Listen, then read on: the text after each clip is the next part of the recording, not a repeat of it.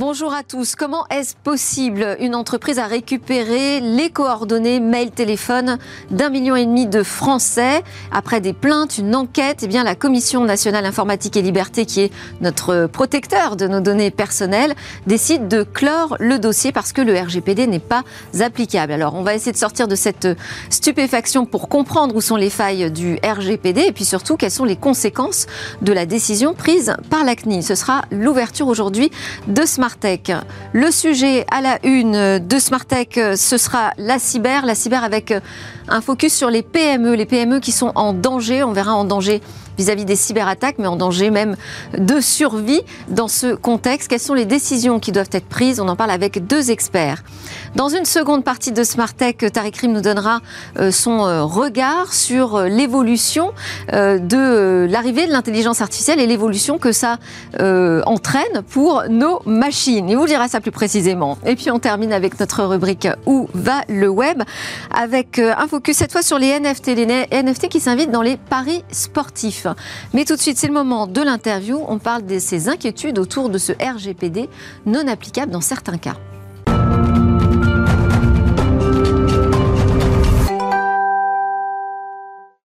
Alors, plateau complet aujourd'hui dans Smart Tech. Tariq Rim qui est arrivé pour participer à l'ensemble de l'émission, fondateur de codesouverain.fr. Bonjour Tariq. Bonjour.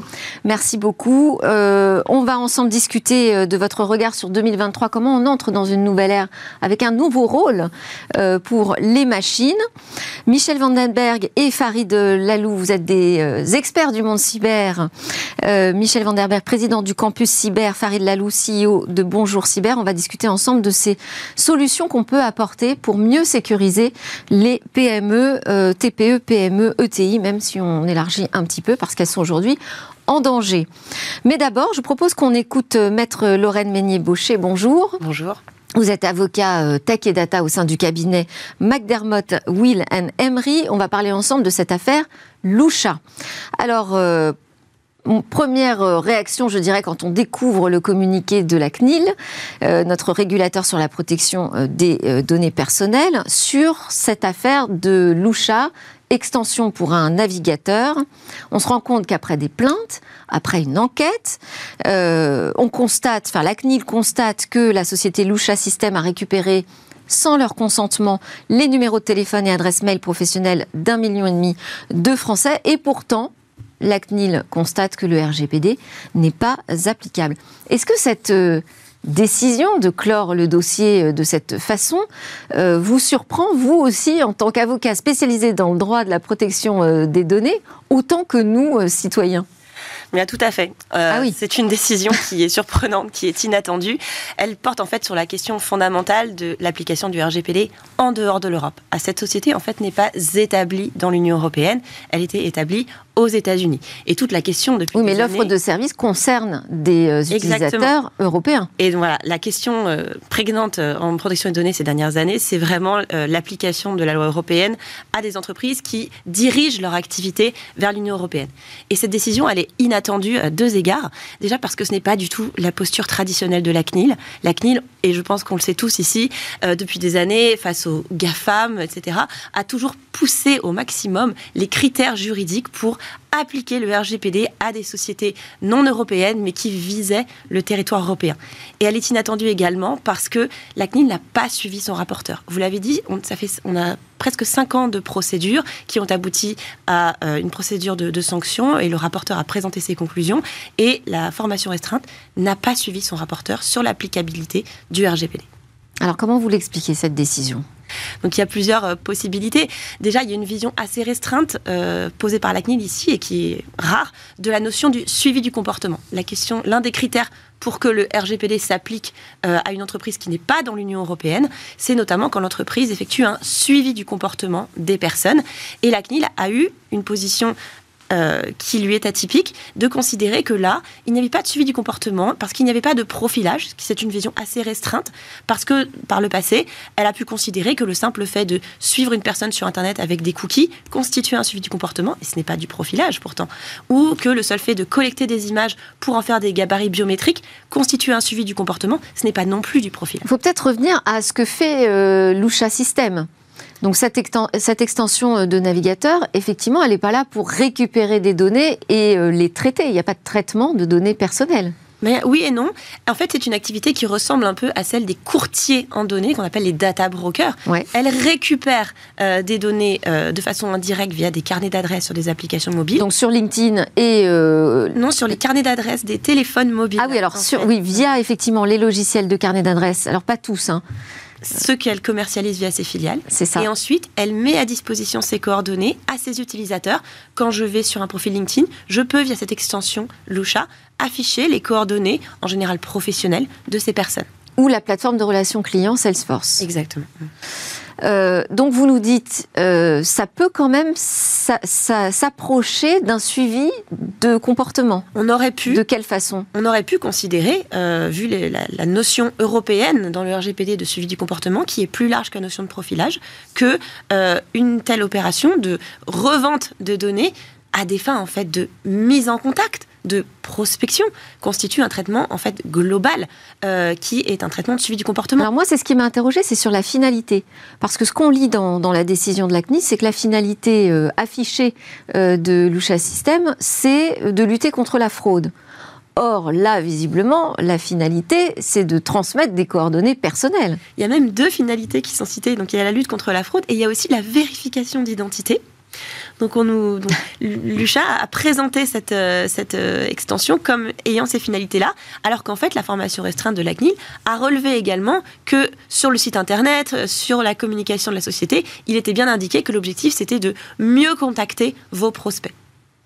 Et alors, je lis aussi, l'extension Lucha n'est pas liée à une offre de biens ou de services aux personnes concernées.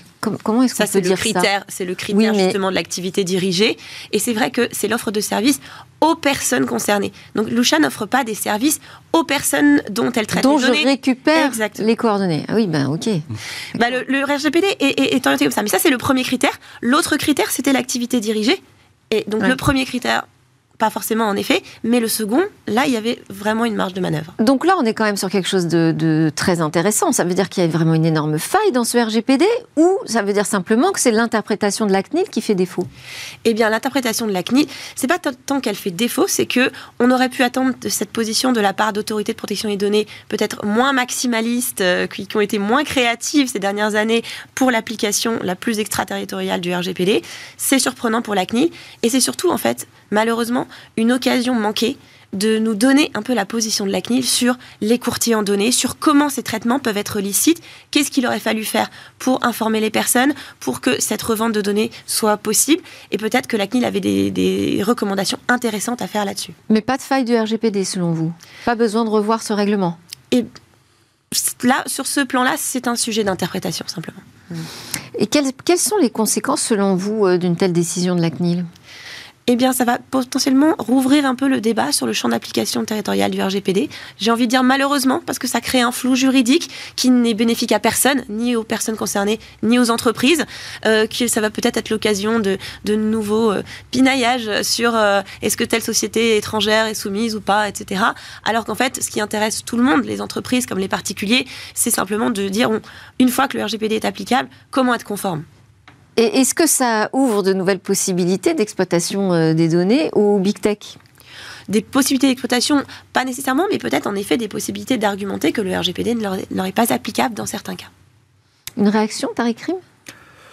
Mais, En fait, on vient de parler de deux sujets qui sont importants. Je pense que le, sujet des data brokers, qui est l'un des sujets principaux en fait dans la, dans la, dans la collecte des données. On parle souvent des GAFA, mais on oublie que les data brokers sont au cœur de. Ils vivent dessus, oui la deuxième chose, c'est qu'effectivement, une des choses qu'on espérait avec le RGPD, c'est que l'Europe avait créé en fait une forme de loi extraterritoriale euh, de façon un peu à étendre sa vision euh, de l'Internet. Et là, effectivement, on se rend compte que c'est soumis à interprétation. Est-ce qu'on peut imaginer que la décision de la CNIS soit revue à un niveau plus euh, européen? Mais il faudrait qu'il y ait une association ou ce genre d'organisme. Donc il faudrait qu'il y ait une nouvelle plainte qui soit euh, déposée? Il pourrait y avoir des possibilités de faire remonter le sujet à nouveau, oui. Mm. Très bien. Vous voulez réagir sur ce sujet? Parce qu'on est, on est en plein dans des questions de cybersécurité. Hein. en fait, on peut toujours critiquer, mais effectivement, la, le RGPD, ça a quand même euh, obligé les entreprises à faire attention au traitement des données personnelles qu'ils avaient en leur possession. Voilà, donc euh, ça a au moins amené le fait de dire les données personnelles, c'est un peu de valeur euh, et on ne fait pas n'importe quoi avec. Alors c'est sûr que ça a amené aussi le fait, de, chaque fois qu'on va sur un site web, de devoir dire je veux pas les cookies, je veux les cookies, etc. etc. Mm. À la fin, tout le monde dit oui parce qu'on ne pas être embêté. Mais d'un autre côté, ça a quand même obligé les entreprises qui traitaient des millions de données personnelles à y faire attention, à les protéger, à ne pas les divulguer et euh, ça a amené un tout peu plus quand même de cybersécurité dans les grandes entreprises. Bon, mais alors là, euh, attention à la brèche, hein, j'ai envie de dire. Tout le monde s'engouffre pas dedans. Merci beaucoup, Lorraine Meunier-Baucher, donc de McDermott Will Emery. C'est lors de notre talk qu'on va aller euh, un petit peu plus loin sur ce sujet de la cybersécurité en s'intéressant à ce qu'on peut offrir comme solution aux PME.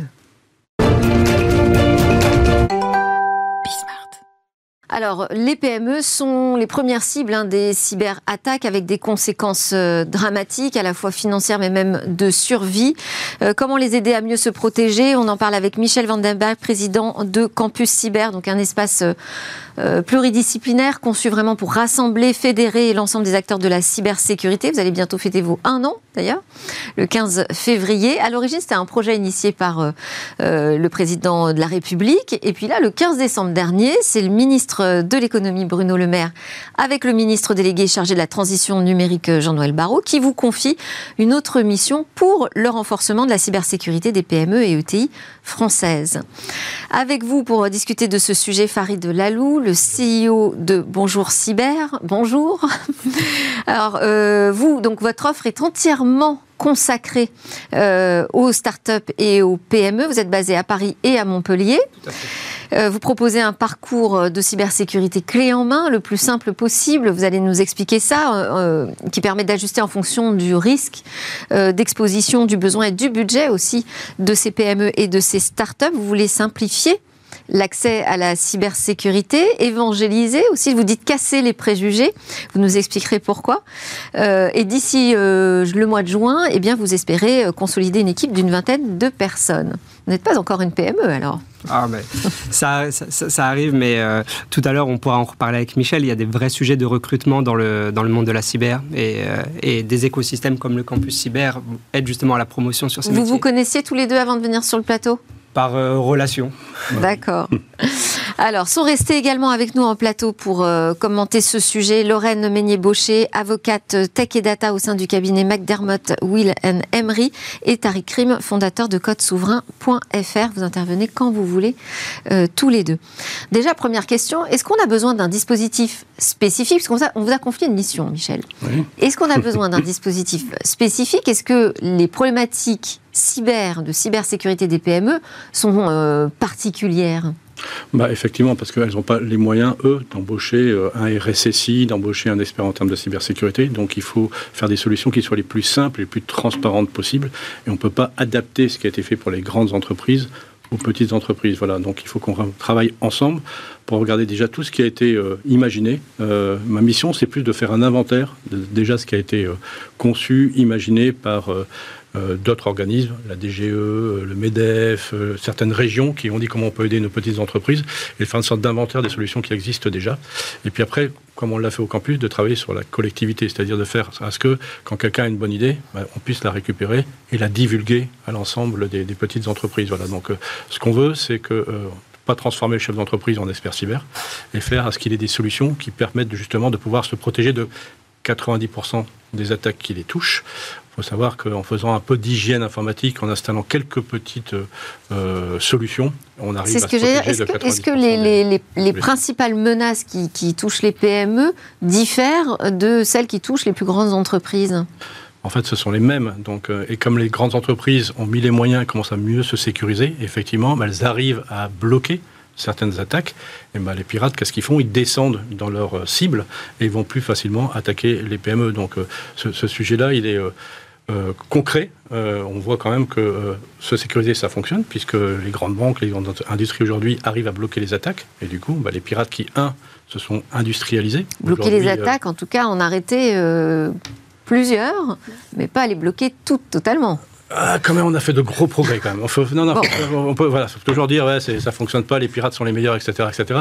On voit quand même que euh, en France, particulièrement, par exemple, si on prend le secteur bancaire, le secteur bancaire est, de, est toujours autant attaqué. Il y a de moins en moins euh, d'attaques qui réussissent euh, au niveau de l'environnement bancaire. Voilà, donc il faut quand, voilà, quand on met des solutions, ça fonctionne. Il faut savoir dire quand ça marche. Voilà. Et du coup, pas de chance pour les petites entreprises, c'est que bah, les pirates aujourd'hui bah, se disent bah, tiens, comme c'est compliqué d'attaquer les grosses entreprises, on va attaquer les petites. Euh, justement, sur la question de ces menaces, qu'est-ce que vous constatez sur, euh, sur le terrain? Alors, c'est toujours intéressant de, remettre les choses dans leur contexte. Et euh, nous, ce qu'on constate, les chiffres, ils sont là. 50% hein. des entreprises se sont fait attaquer l'année dernière. Parmi ces entreprises, vous en avez la moitié qui représentent des PME et des petites ETI. Et ces entreprises-là déclarent à 86% qu'elles ne sont pas prêtes à pouvoir répondre à une attaque cyber. Donc on voit la problématique qu'on a sur les PME et les petites ETI. Euh, il y a des étapes que vous pouvez proposer aux patrons de PME. Ce que vous dites, on ne va pas s'adresser de la même façon à une PME. Un patron euh, de PME, c'est pas un expert de la cybersécurité. Il n'a pas forcément quelqu'un en charge euh, en interne. Comment est-ce qu'on adresse ce sujet de la cybersécurité avec eux?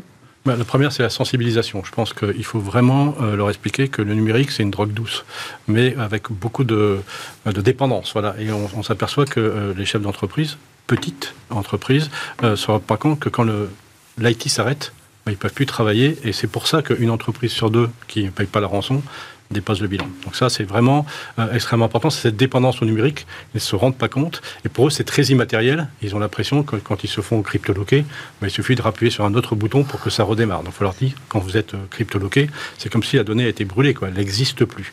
Donc de leur dire, toujours prévoyez le pire et euh, faites bien vos sauvegardes à l'extérieur de l'entreprise, sinon elles sont aussi cryptées, pour pouvoir redémarrer et de dire même si vous ne pouvez pas redémarrer complètement à 100%, au moins vous pourrez continuer votre activité. Donc ça, c'est vraiment sensibiliser sur le fait de dire que le numérique, ça peut s'arrêter et, il faut qu'il prévoie un plan B pour pouvoir, pouvoir redémarrer. Y compris si le numérique n'est pas le cœur de l'activité, hein. ça c'est aussi important. Mais oui, mais on a des cas d'un garagiste par exemple aujourd'hui, mmh. euh, il travaille en flux tendu, euh, il commande ses pièces euh, en fonction de, des pannes qu'il voit sur votre véhicule, elles arrivent dans l'après-midi, le jour il ne peut plus accéder à sa plateforme de, prise de commande, passer les mails, etc. Ça, il ne peut plus travailler, donc il s'arrête. il y a plein d'autres exemples comme celui-là. Donc il faut vraiment leur dire, le, le numérique c'est très bien, mais il faut prévoir toujours un plan B pour pouvoir continuer son activité. La sensibilisation est importante. Puis je reviens sur le fait de dire il faut euh, mettre euh, en place des solutions qui soient les plus simples possibles et transparentes. Nos véhicules sont de plus en plus sûrs. On ne demande pas au conducteur de savoir comment fonctionne l'ABS, le cerveau-frein. On lui dit juste si jamais tu mets pas ta ceinture, ça va faire un, bruit qui va, qui, qui va te gêner. Voilà. C'est un peu ça qu'on doit proposer comme solution. Et c'est là-dessus qu'on réfléchit. Et là, il y a du travail, c'est-à-dire que là, aujourd'hui, les entreprises de la cybersécurité, elles ne savent pas forcément bien s'adresser à euh, ces chefs d'entreprise bah, vous avez plusieurs types d'entreprises de cybersécurité. Vous, avez, vous allez avoir les entreprises tech qui vont développer des solutions. La problématique, c'est que sur la cible PME, ETI, vous ne pouvez pas juste mettre à disposition une solution parce qu'elles n'auront personne en interne pour pouvoir les appliquer. Donc elles vont passer par des sociétés de services. Et c'est le challenge des sociétés de services sur des services cyber de le rendre accessible, de vulgariser et au final aussi de proposer uniquement des services très ciblés. Tout à l'heure, Michel le disait, c'est vrai qu'avec un petit peu de bonne hygiène, quelques services, je vous, je vous donne deux exemples. Hein. Voilà. je pense, soyons, concrets. Le phishing, euh, on en parlait tout à l'heure. Le phishing, vous connaissez, vous savez tout ce que c'est, peut-être, j'espère. C'est le fameux mail que vous recevez qui va vous demander de cliquer sur un lien, d'ouvrir un, document, etc. Et finalement, vous allez donner accès à votre SI, à votre système d'information à un pirate. En gros, euh, c'est très difficile de bloquer ce risque-là. Par contre, vous allez utiliser vos utilisateurs comme le premier rempart, en les sensibilisant, en les formant. Et donc, au final, vous allez passer du statut de victime à celui de protecteur. Et donc, c'est une première mesure. Et quand je vous dis euh, tout à l'heure que c'est très important, il y a 90% entre 80 et 90% des cyberattaques sur ce genre d'entreprise qui va rentrer par la porte phishing. Donc on a déjà une première mesure. Ensuite, on le disait tout à l'heure avec Michel, mais le risque cyber ne s'annule pas, il se diminue. Donc c'est-à-dire, peu importe ce qu'on va faire, on peut quand même euh, être victime d'une attaque. Dans ce cas-là, soyons, ayons un peu d'anticipation et pensons au backup. Euh, la sauvegarde. Donc, si vous avez la bonne sauvegarde au bon endroit, correctement fait, avec un bon plan de reprise d'activité, même si vous arrive quelque chose, vos fichiers sont loqués, etc., vous allez pouvoir reprendre votre activité. Donc ça, ça fait partie des premières étapes à proposer, c'est-à-dire sensibiliser les équipes aux bonnes pratiques euh, avec leur boîte mail. Et euh, garantir un stockage à l'extérieur de son système d'information. Oui, et puis proposer des solutions. Vous l'avez vu, le gouvernement aujourd'hui se mobilise. La première chose qui avait été annoncée par Emmanuel Macron, c'était le filtre anti-arnaque, c'est-à-dire de faire à ce que justement, quand malgré tout vous cliquez sur ce lien, que votre browser puisse vous dire attention, nous, c'est répertorié comme un filtre malveillant. Alors là, Jean-Noël Barrot a annoncé d'ailleurs sur ce plateau qu'on aurait une première version euh, test a priori cet été. Tout à fait. Donc là, on, s'est réunis, on travaille avec l'ANSI, avec justement pas mal d'entités pour proposer euh, ce système.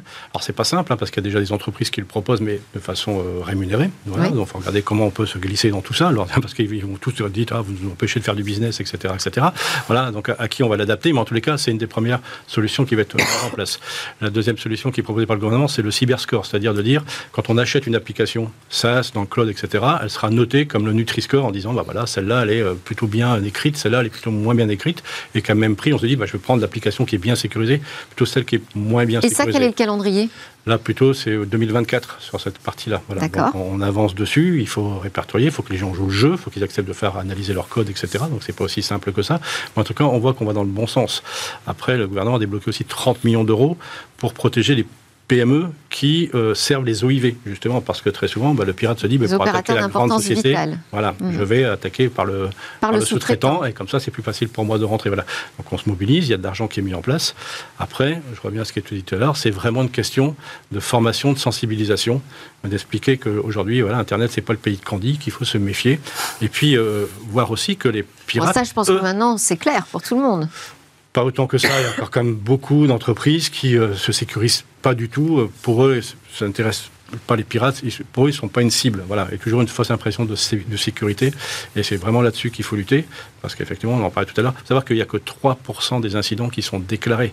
Ça veut dire qu'il y a 97% des entreprises qui payent la rançon, et les pirates travaillent justement pour que ce soit facile et, plus aisé de payer la rançon que de se cyberprotéger. Donc, euh, ils vous appellent pour savoir si vous avez bien récupéré vos données, si tout se passe bien. Il y a un vrai service après-vente qui est fait. Et effectivement, il faut qu'on lutte contre ça parce que ce que ne pas les gens, c'est qu'une fois qu'ils ont payé, effectivement, 15 jours après, le pirate va revenir. Et euh, il y a même une notion justement de, de scoring aussi, de savoir quels sont les, euh, les, les, pirates gentils, les pirates méchants, justement, ceux qui vous, euh, quand vous payez la rançon, vous donnent justement les, les clés, vous ne les donnent pas, etc. Et puis les PME qui payent, les PME, qui, payent PME qui ne payent pas. Donc un indicateur intéressant aussi pour les attaquants. C'est un vrai business aujourd'hui, voilà, un business qui est sur un marché qui est plutôt caché, mais c'est un vrai business qui est extrêmement bien fait, avec justement de la pub, des services après-vente, etc. Les pirates sont bien Alors, vous nous avez dit qu'en euh, général, il faut passer par des prestataires de services euh, euh, externes pour sécuriser sa, PME, mais ça veut dire qu'on n'installe pas du tout de gouvernance de la cybersécurité dans les PME on va y aller par étapes en fait. Euh, Michel le disait tout à l'heure, le plus important c'est déjà de mener des initiatives, peu importe l'initiative en fait. On démarre par quelque chose en fait. Et vous allez amener cette culture, cette hygiène cyber dans l'entreprise. Que vous fassiez du phishing, que vous, que vous expliquiez à vos collaborateurs que le mot de passe, il se garde dans un coffre-fort et pas sur un post-it au-dessus de l'écran. Euh, ça c'est du, du bon sens pour certains, ça ne l'est pas pour d'autres. Donc on rentre sur des sujets de gouvernance, sur, déjà sur des choses qui sont très compliquées. On en parlait tout à l'heure, quand vous allez parler à, à un imprimeur, un chocolatier, quelqu'un dont c'est pas le focus, c'est pas le cœur business, vous en parliez euh, tout à l'heure, et eh ben non, c'est pour ça qu'il faut un moment choisir quelques verticales et se dire bon bah c'est déjà bien si je vais sur ces verticales là c'est un bon début. Et je voulais juste rebondir sur le côté euh, business aussi de la, cybersécurité, dans le sens où euh, on parle beaucoup de la cybersécurité comme d'une protection, voilà, quelque chose de vital pour les entreprises, mais ça peut aussi être une force. Aujourd'hui, une entreprise qui est capable de prouver euh, à ses partenaires commerciaux, euh, en réponse à, à, appel d'offres dans des négociations, qu'elle a mené des initiatives cyber dans sa boîte, va sortir du lot. Et nous, ça, on le voit de plus en plus. Avant, on voyait des gens qui venaient se protéger. Aujourd'hui, c'est en amont parce que j'ai des partenaires business à qui je veux montrer pas de blanc, je veux montrer que mes API, mes systèmes ne sont pas vérolés, je mène des pen tests, etc., pour montrer que je suis compliant avec la cybersécurité. Bon, enfin, comme tous les professionnels de la cybersécurité, vous êtes en train de nous dire que la priorité numéro un de l'activité maintenant, c'est de se cyberprotéger. Euh, Est-ce que, parce que dans les budgets, c'est pas du tout ça qu'on voit. Euh, donc, si on veut être un petit peu réaliste, il faut que ça prenne quelle part dans la stratégie de l'entreprise? En fait, si, ce n'est pas la première, parce que là. Euh, quand on parle de budget, ça dépend si on parle avant attaque ou après attaque. Une entreprise qui a été attaquée, en général, elle passe de 3% à 25% de, ah son budget IT euh, sur la cybersécurité. Et c'est là-dessus, justement, qu'il faut travailler. il n'y a pas de bons chiffres, mais en général, on dit entre 15 et 20 du budget IT doit être euh, dédié à la cybersécurité. Et on commence. C'est un, un, chiffre qui est applicable aussi bien à une grande entreprise qu'à une PME bah, oui, sauf qu'une PME, en général, son budget IT, il est euh, plutôt limité. Voilà. Donc, euh, ce qu'il faut, on revient à ce que je disais tout à l'heure, c'est de faire à ce qu'on ait des, des, solutions qui soient presque gratuites et presque intégrées aujourd'hui dans leur quotidien pour que justement, ils n'ont pas. Un peu comme le contrôle parental qu'on a décidé à un moment euh, d'intégrer dans toutes les offres des opérateurs. Bah, exactement. Voilà, c'est ça. Et c'est pour ça que les opérateurs ont vraiment un, rôle à jouer. On reparle de ce filtrage DNS. Si c'est fait au niveau de votre box, qu'elle soit pro qu'elle soit personnelle, bah, effectivement, on va limiter pas mal aujourd'hui euh, d'incidents, puisque dès le moment où vous devriez aller sur un, site qui est un site qui est malveillant, bah, effectivement, vous serez en tout cas prévenu, on n'a pas le droit de vous bloquer, mais prévenu que vous allez sur un site qui est capable de pouvoir... Euh, Et comment vous avancez avec les acteurs de la cyber là, sur ces sujets, puisque ça fait partie de votre rôle, hein, de les rassembler autour de cette... Euh, de, cette problématique de cybersécurité des PME, de comment faire avec des entreprises qui ont des tout petits budgets. Comment vous avancez avec eux? Justement, c'est de se servir des canaux qui existent déjà, donc de leurs points de contact, qui peuvent être aujourd'hui leur région, qui peuvent être aujourd'hui euh, des associations, le MEDEF, euh, les, les CLUSIR, des CLUSIF, enfin, tous ces genres d'associations aujourd'hui qui parlent directement aux PME, c'est de se servir d'eux déjà pour sensibiliser. De se servir aussi de leurs points de contact. En fait, un patron de PME, il a au moins trois points de contact. Il a le postier, qui vient tous les jours lui amener son courrier, il a son opérateur qui lui amène le numérique, et il a son banquier. Et on travaille par exemple avec les banques aujourd'hui pour faire à ce qu'il puisse être un point de relais, justement, pour sensibiliser les chefs d'entreprise. Et on a vu, quand il y a eu le confinement, et que les gens ont dû télétravailler, euh, bah, le banquier souvent été appelé, comme il est considéré comme quelqu'un plutôt avancé dans l'IT, des patrons de PME appellent leur banquier en disant tiens, je dois, on m'a demandé d'installer un VPN, comment je peux faire pour installer un VPN Donc ils sont transformés en experts IT. On va se servir de tous ces canaux justement pour aller euh, passer la bonne parole auprès de mais, mais la question porte aussi sur comment vous travaillez avec l'écosystème cyber sur ce sujet. Est-ce qu'il y a vraiment un engagement euh, pour résoudre cette problématique cyber euh, sur les PME bah, on revient à la problématique dont on a parlé tout à l'heure, c'est le manque de ressources qu'on a en termes de cybersécurité, le manque d'experts qu'on a en termes de cybersécurité. C'est qu'aujourd'hui, on est déjà, enfin les, grandes SS2I, les petites entreprises, euh, offreurs en cybersécurité, ont déjà énormément de travail pour sécuriser les grandes entreprises qui n'ont pas le choix parce que euh, par la régulation, par le RGPD, il y a aussi la programmation militaire, il y a euh, tout ce qui a été fait justement pour obliger les entreprises à se cybersécuriser, fait que les grandes entreprises, les Capgemini, les Atos, ont déjà du mal à recruter. Donc imaginez pour euh, trouver des experts pour aller sécuriser les PME. Donc c'est là-dessus qu'on est en train de travailler aussi avec le gouvernement et avec le ministère de l'Éducation nationale pour montrer que le métier de expert cyber, c'est un métier formidable, c'est un métier qui, euh, qui, sert euh, la, collectivité, etc., etc., et changer l'image qu'on a du geek à capuche et du matheux, voilà, très compliqué. On a fait une interview du rectorat de l'Île-de-France sur 12 000 gamins qui suivent une formation numérique, il n'y a que 3% qui va être dans la cyber, et puis il y avait trois femmes qui ont répondu positivement. Donc il faut changer cette image-là pour attirer. Il manque 20 000 experts en France en cybersécurité, et tous les ans, le, le déficit s'accroît. Et puis il y a le sujet de la cyberassurance. Euh, très compliqué aujourd'hui pour une PME de faire assurer son, risque cyber. Mm c'est un vrai sujet, la, cyberassurance, parce qu'elle se veut extrêmement complémentaire. Hein. C'est, euh, c'est pas parce qu'on a une voiture qui est super bien sécurisée qu'on prend pas euh, d'assurance euh, automobile, pareil pour votre maison. Mais aujourd'hui, c'est de définir le, périmètre jusqu'à où on va, étant donné qu'on a du mal aujourd'hui à anticiper, à définir le périmètre de risque, jusqu'à où est-ce qu'on peut sécuriser ce risque-là. Donc, c'est des sujets à suivre sur les prochains mois. Alors, on n'a pas le choix hein, dans le domaine de l'assurance en général, on est obligé d'être assuré. Mais alors là, dans la cybersécurité, c'est pas le cas c'est plutôt l'assureur qui n'a pas tellement envie de nous assurer. Oui, et puis il y a eu le grand Comment vous progressez avec les acteurs de l'assurance euh, Justement, bah, c'est un peu comme on revient à ce qu'on disait tout à l'heure sur, sur, la maison, c'est de dire euh, les assureurs travaillent sur une sorte de référentiel en disant euh, si vous faites, vous avez fait telle, installer telle technologie en termes de cybersécurité, votre redevance en termes de, d'assurance cybersécurité va baisser. Voilà, donc on est en train de travailler là-dessus. Après, il y a eu le fameux dilemme. Que les demandes de garantie soient pas trop élevées pour les PME. Oui, mais justement, c'est là-dessus qu'il faut travailler en disant on vous assurera et vous aurez une redevance qui sera très faible si vous avez appliqué le guide d'hygiène informatique qu'on va sortir. Voilà. Après, il y avait le fameux truc de euh, est-ce qu'on euh, rembourse ou on rembourse pas le paiement de la rançon. Voilà.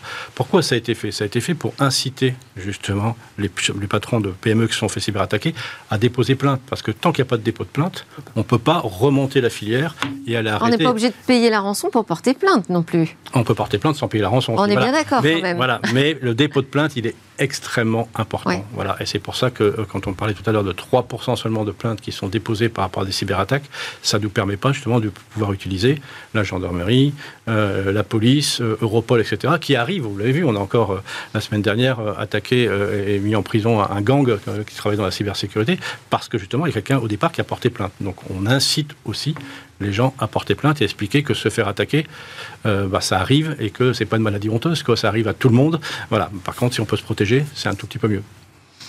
Le premier travail aujourd'hui à opérer, puisqu'on arrive pratiquement à la fin là, de, notre débat, premier travail selon vous important, Farid, à opérer Pour une PME ou une, ou une, ETI Sa PME, oui. Mener initiative, peu importe, peu, importe laquelle, parce que c'est le, le, premier pas. Et tout à l'heure, on parlait de budget. Euh, vous n'allez jamais mettre des budgets en place si vous ne faites pas cette première initiative. Vous commencez par quelque chose, l'année prochaine, vous allez mettre un peu plus de budget, un peu plus de budget. Donc allez-y, fermez les plus grosses portes. Le phishing, c'est très bien. On les trouve où ces budgets? Eh Sur quoi on le prend? Bah, On le prend sur en, se disant quand même que ça coûte beaucoup moins cher de faire de la prévention que de réparer euh, une cyberattaque et marteler ces chiffres. Pour revenir au fait qu'une euh, entreprise sur deux ne se relève pas. En Exactement. Fait, hein, et ça, c'est des chiffres qui marquent vraiment les chefs d'entreprise.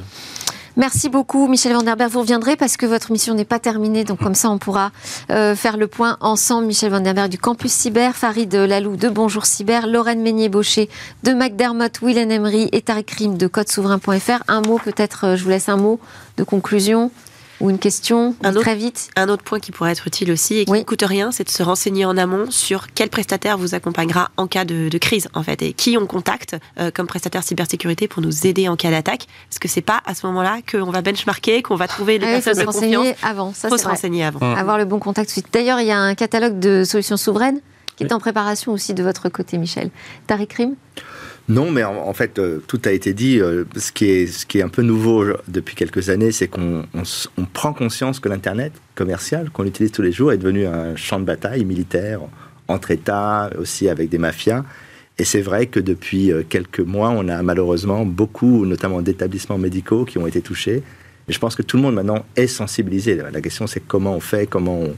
Effectivement, la, question des ressources est essentielle on n'a pas assez de gens, et pourtant on est un pays avec d'ingénieurs où on produit chaque année euh, énormément de gens très bons. Donc il faut aussi euh, savoir les rémunérer pour qu'ils ne partent pas aux États-Unis. Enfin, c'est et les inciter à s'intéresser à la cyber. En tout cas, on a développé quelques pistes dans Smart Tech. Merci beaucoup. On se retrouve juste après la pause pour la chronique de Tariq Rim, justement.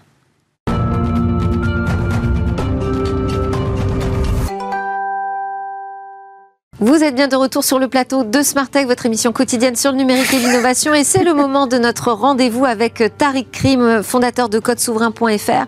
Bonjour Tariq. Bonjour. On va parler ensemble de 2023, peut-être l'arrivée d'une nouvelle ère, en tout cas d'un nouveau rôle pour les machines. Absolument. En fait, on avait parlé dans une précédente chronique de, de ChatGPT, et donc on a, j'ai voulu euh, continuer sur cette, sur cette idée, en fait, qui est que d'une certaine manière, on, vit aujourd'hui dans un monde de, surinformation. Trop de contenu. Une étude qui disait qu'on consomme chaque jour l'équivalent de 34 gigas euh, de données.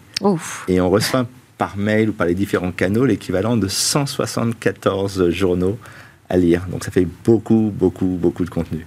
Alors une des... Euh, moi, j'ai deux solutions pour ça. Hein. Enfin, c'est la première, elle est assez simple, c'est que j'ai arrêté depuis maintenant 7 ans les emails pour une très simple raison. C'est pas simple d'arrêter les emails quand même. C'est compliqué, mais prenons l'exemple d'un email que vous recevez. Vous allez répondre à cet email. Vous allez ensuite recevoir une réponse, répondre à nouveau. Et, et le simple fait de répondre à certains mails prend une heure, deux heures de votre vie future. Et donc souvent, c'est peut-être plus simple de prendre le téléphone ou d'envoyer un petit texto ou des choses comme ça. Donc il y a, y, a, y a, une première question qui est liée à ça. Deuxième solution Et la deuxième solution, c'est on reçoit des informations, il faut noter. Il faut toujours noter les informations essentielles. D'ailleurs, en anglais, en anglais, il y a ce terme qui s'appelle le common, euh, common book. C'est un peu en fait cette idée que l'on a un, un, petit carnet dans lequel on note absolument tout ce qui nous passe par la tête, les idées, de façon à retenir les choses. Et en fait, on espère toujours que ce contenu qu'on a noté, ensuite, on va le réutiliser, on va le, remettre en forme. C'est un peu cette, c'est le mythe de la, de la productivité. Tous les outils qui ont été développés euh, depuis 10-15 euh, ans, en fait, c'est soit pour communiquer, mais ça c'est un autre sujet, soit pour cette idée de la productivité personnelle. Donc, euh, des outils comme Home Research, euh, Notion ou euh, Ouais, ça cartonne. Qui, qui cartonnent, absolument. Ce sont devenus les outils que tout le monde doit avoir sur son iPhone et sur ses, euh, sur ses, pardon, sur son smartphone et sur ses ordinateurs. Et, vous pensez justement que l'irruption de l'IA, façon mode ChatGPT, ça va bousculer cette économie numérique? Euh, c'est une, euh, c'est une des options. En tout cas, ce que, je trouve intéressant, c'est que, bon, déjà, euh, David Allen avait toujours, le, qui est le pape de l'organisation, c'est lui qui a fait le Get Things Done, donc comment faire les choses, il disait le cerveau ne sert pas à retenir les idées, ça sert simplement à les avoir. La question, c'est qu'il y a deux types d'IA. On est déjà en train de passer avec ChatGPT à un nouveau type d'IA. La première, la première, la première typologie d'IA qui a été euh, l'IA 1.0, donc euh, basée sur le, machine learning, sur les, outils classiques, euh, nous apporte pas mal de choses. Moi, par exemple, j'utilise une application qui s'appelle Grammarly qui me corrige. Ah oui, très efficace, pour l'anglais. Pour l'anglais, même si c'est un anglais un peu trop formel. Donc, l'idée, la, la, première idée, c'est d'être un assistant qui va simplifier un certain nombre de tâches. Ça peut être l'orthographe, des choses comme ça.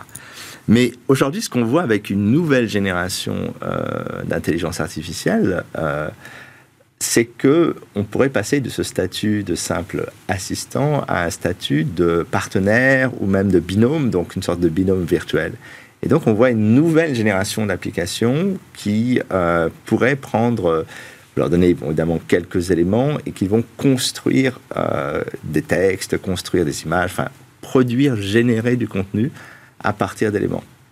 Donc euh, l'idée du cobot, quoi, la collaboration, avec euh, le, logiciel. Vous croyez à cette perspective? Alors quand on voit ChatGPT, j'y crois pas beaucoup parce que déjà ChatGPT en fait est un, on avait dit, hein, c'est une sorte de singe savant, c'est-à-dire qu'il a accumulé énormément de savoir et il recrache ce savoir de manière quasi automatique. Donc euh, en fait c'est un outil qui est basé sur le calcul du prochain mot. Chaque fois qu'on tape un mot, quel va être le prochain? Et donc en faisant ça, on arrive à construire des phrases qui ont du sens en tout cas qui semble avoir du sens. Mais comme on est basé sur un contenu qu'on ne connaît pas, puisque finalement, euh, euh, OpenAI, c'est une boîte noire. Il y, a, il y a des choses, mais on ne sait pas qui, comment, pourquoi. Mais ce qui est, ce qui est intéressant, c'est quand vous prenez, par exemple, dans le domaine de l'intelligence artificielle de générative d'images, il y a un projet qui s'appelle Stable Diffusion, qui est un peu un concurrent d'OpenAI, et ils en ont fait une version qui marche maintenant. Il faut prendre un Mac M1 donc, ou M2, là, les, les Macs assez puissants. Et vous pouvez télécharger ce système, l'alimenter avec vos propres photos et générer ensuite du contenu qui vous correspond. Et partant de là, je me, je me mets à imaginer que se passera-t-il C'est justement au lieu d'avoir des IA qui s'intéressent à un contenu général, on aurait en fait un stockage personnel dans lequel on puisse alimenter euh, ses idées, ses images et ses contenus. Créer un cerveau créatif, en fait, un cerveau numérique créatif. absolument. Donc, euh, avoir cette espèce de binôme créatif. Et là, en fait, euh, ça ouvre un pan entier. Alors, se posera évidemment la question de savoir comment construire des petites IA qui consomment moins d'énergie, qui, qui, sont moins gourmands dans données, mais il y a énormément de projets qui, qui travaillent là-dessus. Et puis surtout, la, la, question, c'est effectivement de savoir comment on peut décentraliser ce pouvoir à l'intelligence artificielle, qui aujourd'hui est concentré euh, chez Google, qui a été, il faut le rappeler, l'inventeur d'une partie de cette technologie avec Facebook, puisque mmh. Facebook et Google ont déposé toutes les technos, n'ont pas osé euh, lancer ces applications, et puis OpenAI a dit, bah, nous, on va casser notre tirelire, on dépense beaucoup d'argent, on parle de 120 millions qui, payaient euh, annuellement à Google Cloud, et on va construire euh, ce modèle, le mettre à disposition des gens. Donc les gens ont enfin vu le Graal, cette idée qui qu'il est possible de construire des intelligences artificielles. Maintenant, la question, c'est est-ce qu'on aura la possibilité d'avoir cette intelligence artificielle personnelle? Donc, ça pose énormément de questions techniques, également juridiques. Ça pose la question de la souveraineté de son savoir. Euh, est-ce qu'on laisse d'autres acteurs venir récupérer notre savoir et le transformer en savoir pour quelqu'un d'autre, ou est-ce qu'on le garde pour soi ou dans le cas d'une entreprise? Donc il y a en fait tout un nouveau pan. D'une certaine manière, ce qui est intéressant avec ces nouvelles IA, c'est qu'elles ont rendu obsolète la première génération d'outils de productivité. On attend, d'une certaine manière, de nouvelles choses et on verra bien. Cette année est en fait une phase, un nouveau départ. Et de voir comment on va euh, gérer ce, cette nouvelle relation qu'on va avoir avec euh, nos machines. Comme vous le savez, je pense toujours que l'IA est un, est un assistant de l'humain et n'est pas un remplaçant de l'humain. Merci beaucoup. Tarek Rim, codesouverain.fr. On se termine avec Où va le web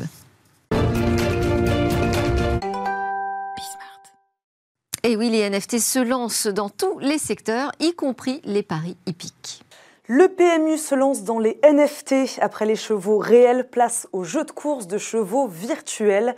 Le nom du projet du spécialiste de Paris hippique, Stables, une sorte de jeu virtuel dans lequel on peut acquérir et échanger des NFT, mais attention, des NFT adossés à de vrais chevaux de course. Chaque NFT et donc chaque cheval possède ses propres caractéristiques, race, longueur de foulée, taux de victoire, vitesse maximale ou encore propriétaire et même nationalité. C'est le principe en fait du fantasy game. Vous connaissez mon petit gazon pour le football, vous constituez votre équipe de joueurs et vous gagnez des points en fonction de leurs vrais résultats en championnat.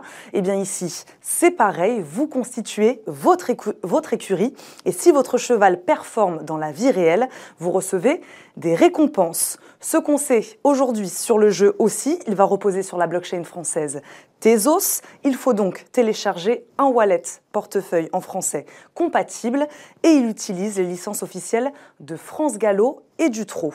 Sur la forme, PMU cherche encore des partenaires du monde du gaming pour créer un vrai jeu de qualité, mais l'objectif est clair, lui, il est de recruter de nouveaux joueurs, ceux déjà convaincus par les vrais chevaux de course évidemment, et ces collectionneurs de la communauté du Web 3. Depuis quelques jours déjà, vous pouvez mettre le pied à l'étrier et acheter des NFT jusqu'à deux chevaux par portefeuille, mais le jeu en lui-même, le vrai Fantasy Game sera disponible plutôt autour du deuxième trimestre 2023. C'était Smartech. Merci à tous de nous suivre tous les jours. Merci à Tariq Rim, fondateur de CodeSouverain.fr, qui était avec moi pendant toute cette émission. On se retrouve évidemment dès demain pour de nouvelles discussions sur la tech.